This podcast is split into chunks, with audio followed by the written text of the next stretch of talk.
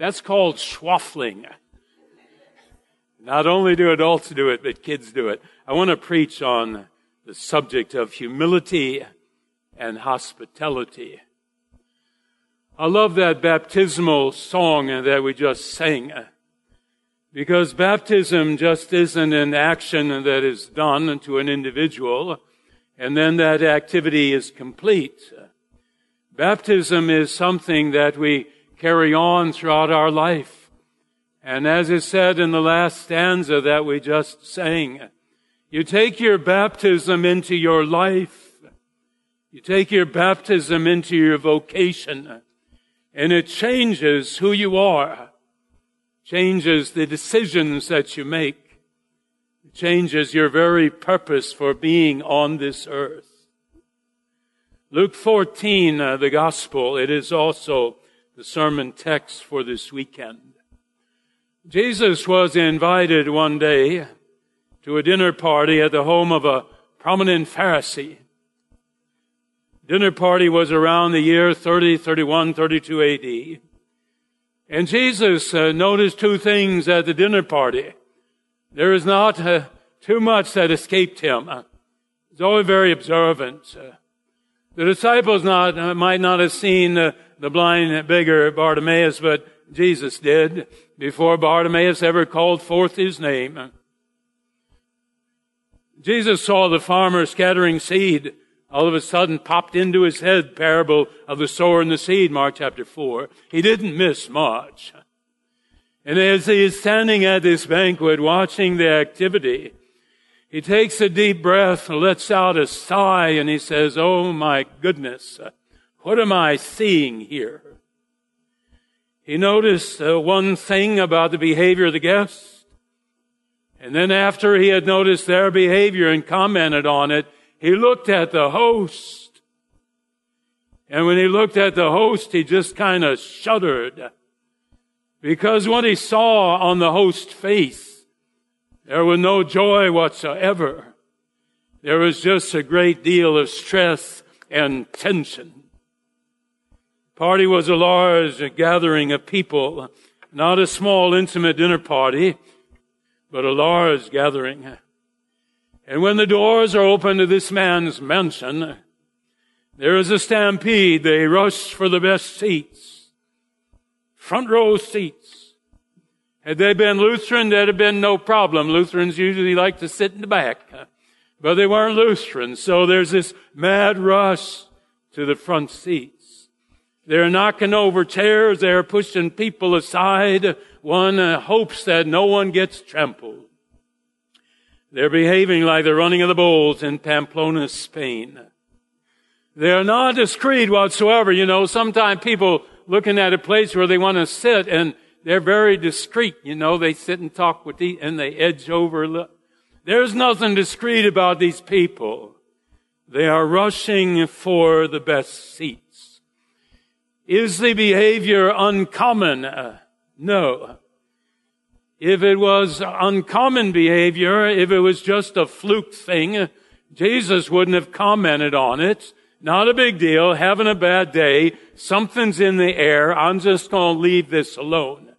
He's the first one to say, Sermon on the Mount, don't be critical of other people, don't be judgmental of other people. Had this been a rare occurrence, he'd have left it alone. Uh, but it wasn't a rare occurrence. He saw it far too often. In fact, he had just seen it in the life of his disciples. Matthew 20, verse 20. Here comes Salome, the mother of James and John. Her two boys are with her. Talk about a helicopter parent. She got 30 year old boys and she's saying to them, come with me and go and talk to Jesus. And if you look at Matthew 20, it says she kneels down in front of Jesus. Kneels down, action of humility, but what comes out of her mouth has nothing to do with humility. She says to Jesus, uh, when Jesus says, hey, what can I do for you? She says, my two boys, James and John, sons of thunder, my two boys, I want one of them on the right hand side one, one of them on the left hand side in your kingdom. Doesn't matter to me which side they're on, just matters that they're on your right and left hand side. I want the best seats in your kingdom for my boys. And you know, at least two other occasions, the disciples are arguing and fighting over who's going to have the best seats at the banquet. It's not uncommon behavior. And that's why Jesus has to comment on it. It's always been a part of human culture, has it not? Doesn't matter the era, the decade, the century. Doesn't matter the culture. Doesn't matter if it's elementary school or high school. Doesn't matter if it's the office or the neighborhood. Doesn't matter whether it's a church, a school, or a hospital. There is always a pecking order. There's first class, there's second class, there's third class forms of accommodation. And given this structure in society and in the human hearts, we're not surprised that there will always be people whose goal on this earth is to get to the best seats, to make their way to the top of the ladder, the top of the class. Jesus is standing in the back of the banquet hall that night. And not only is he looking at the crowd behaving just like his disciples, not only does he see the crowd behaving just like the Jews always behave to the Gentiles, but all of a sudden he's looking at the host. And the expression on the host's face, he is busy, he's gracious to be sure, but written all over his face is not joy. It's not excitement. It's not glad to see all my friends at this wondrous party. Written all over his face is great stress and anxiety and concern and mammoth amounts of tension. Why? Pastor Schauer and I were blessed yesterday to be at Bob and Linda Brow's 50th wedding anniversary. We did a little ceremony here, then went over to the Ashford house. And the, the look on Bob and Linda's face the entire time we were there, just huge smiles just incredible joy coming from them. Some relative coming all the way from Pennsylvania. Just enormous joy, this gathering. There's no rushing for places. There's no tension on their faces. They're just filled with joy. Why is the host of this party so anxious? Why is his brow furrowed? Why is he, are his knees shaken? Why is he so disturbed? because his guests are playing a game called King of the Mountain. And the host is playing a game. I owe you something and this is my payback. Is it enough? I owe you something. This is my payback. Is it enough? Is the food good enough? Did I put you at the right table? Did I rank you higher than someone else? That's what this poor man is thinking before the banquet ever occurs and once it's going on. People, there's a vast difference between giving a gift or an invitation that is wrapped in beautiful ribbons and giving a gift or an invitation that is covered with things attached. So that vast difference between waking up in the morning with a smile on your face saying, thank you God that I woke up alive today. This is the day that God has made. I will fill my day with joy because He's in it. There's a vast difference between waking up that way in the morning and waking up in the morning with tension all over you. Who do I owe today?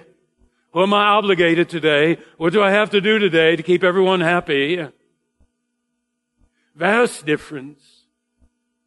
This is the day the Lord has made. Thank you, Jesus. I woke up alive. Or this is the day that God has made. How can I get ahead? How can I make everyone happy? Who do I owe a favor to today? Vast difference. Uh, friends, everything we do is infused with a basic motivation we have in life. If we're frantic, guess what? If we're frantic by nature, life will be frantic. It just works that way. If we're filled with tension, guess what? We look at life and say, life is always filled with tension. Doesn't have to be. If we're calm and peaceful, then the world just kind of happens to be that way. Why does Jesus preach a Sermon on the Mount? Why does the Bible say, the Bible is written, 2 uh, Timothy 3.15, Bible is written for doctrine, yeah, doctrine teaching, you're saved by grace through faith. But then it says it's written for reproof, for correction, for instruction in righteousness.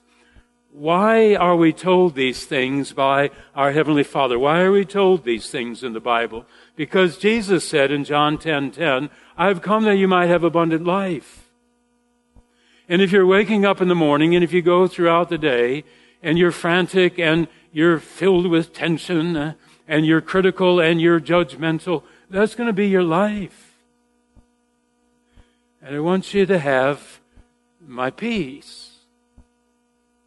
Vast difference between an invitation that is wrapped with ribbons and an invitation that is filled with obligation and paybacks.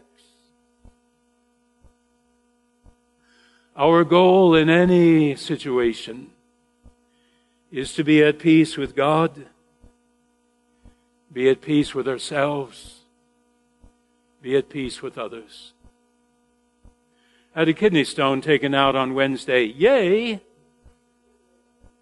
Yeah, a few groans, okay? I'm now part of that group. They did the lithotripsy, and when I went to Little Company of Mary Hospital, I heard nurses saying, This is the busiest day we've had since before COVID. They were calling nurses in from every department to help with all of us folks that needed some little surgeries done. And there was a nurse working on me. Uh, I suppose she was retired, and I suppose they had called her back. She was trying to get that uh, that needle in me.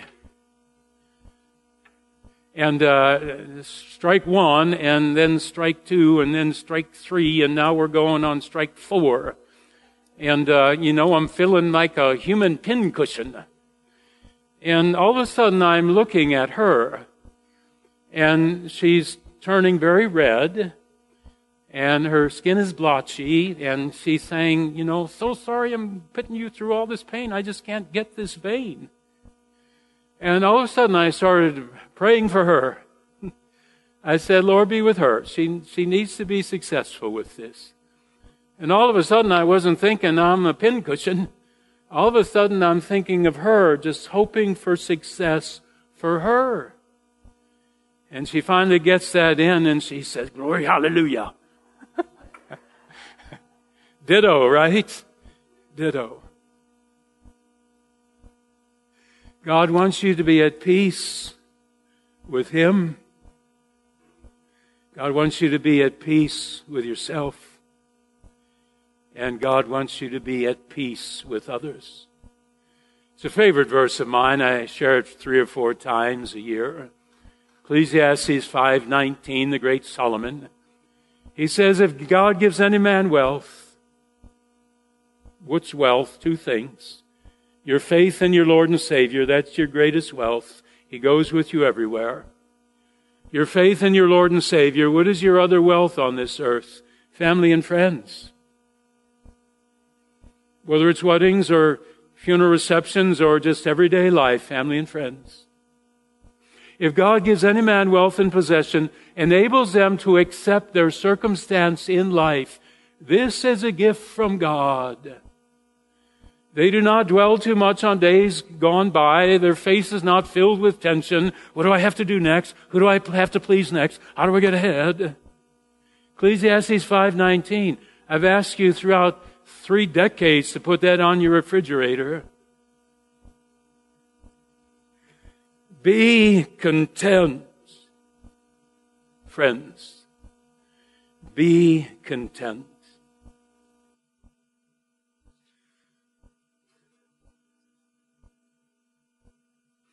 One fundamental teaching that Jesus spoke about before this parable and after this parable. these folks at the banquet and the hosts of that banquet had an excessive concern for themselves.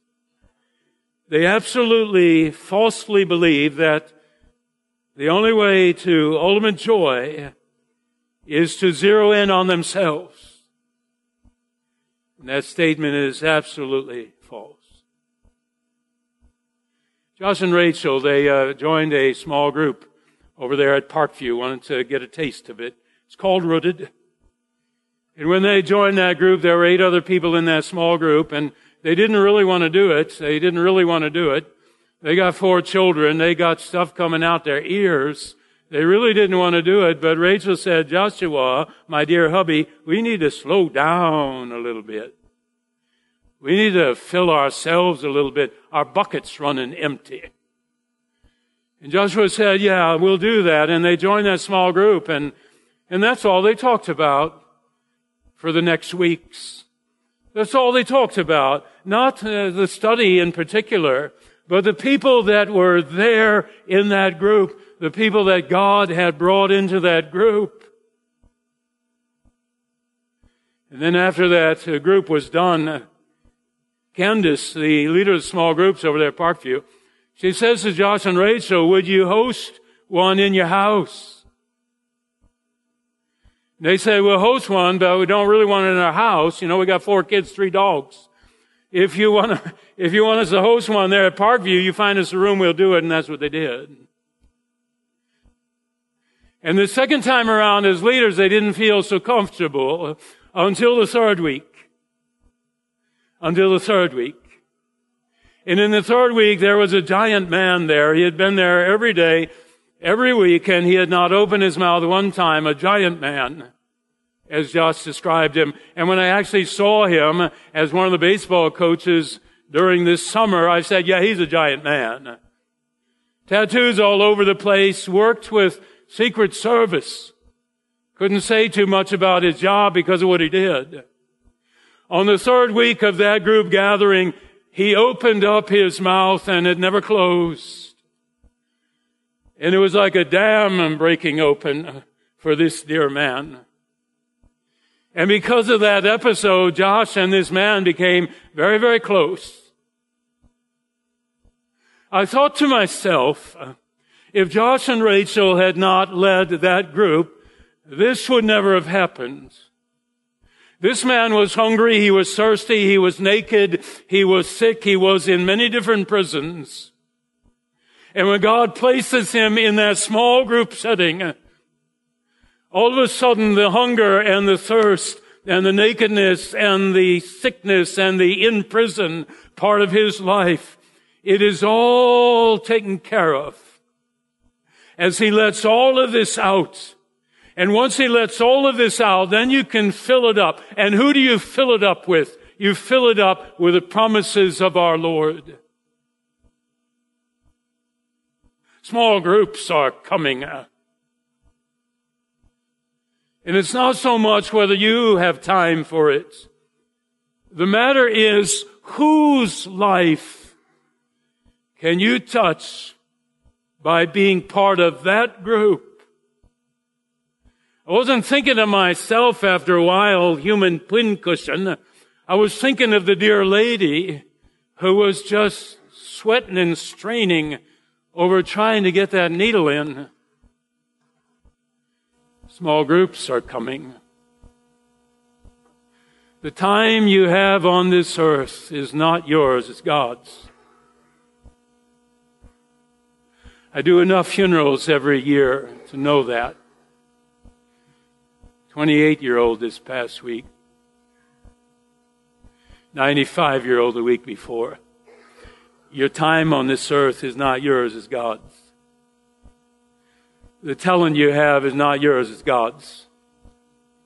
24 hours after that surgery, my voice was gone. And I did what you should never do. I Googled. I Googled this matter. And I'm reading all the horror stories. You could lose your voice permanently, or it could take six months to come back, and that is not good, okay? And I'm sitting there praying mightily to God. I said, God, you have given me very few talents. But by the grace of God, my voice is one of them. Help me to not lose my voice. Your time on this earth, not yours, God's.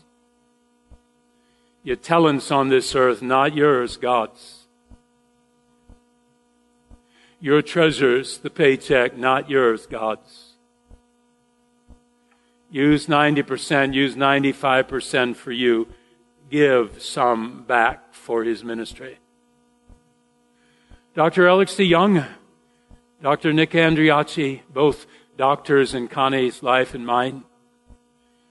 They would always take three weeks off during the summer, go over to Africa, and they would work for Doctors Without Borders because their talent was not theirs, you see.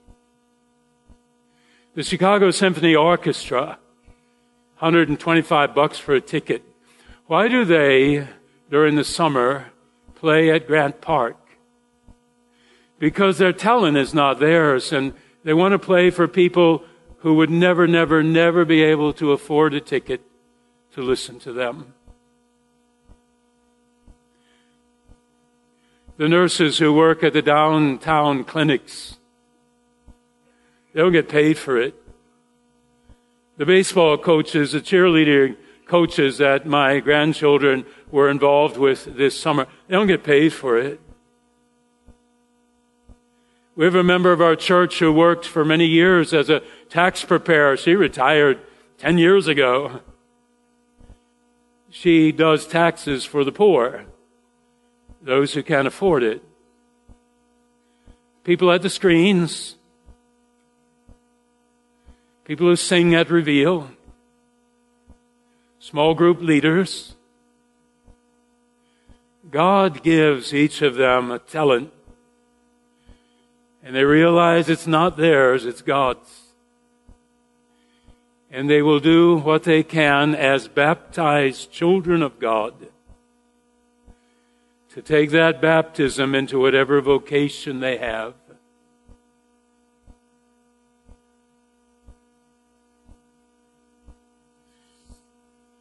That's all. That's the end of the sermon. But like the book of Acts, the sermon continues on with you and I understanding this banquet called life. The time, the talents, the treasures we have, they're God's. And we beg Him for one thing. Let me use my time, talents, and treasures for you and your kingdom.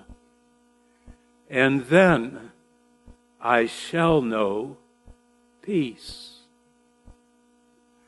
because my thoughts are about others, not myself.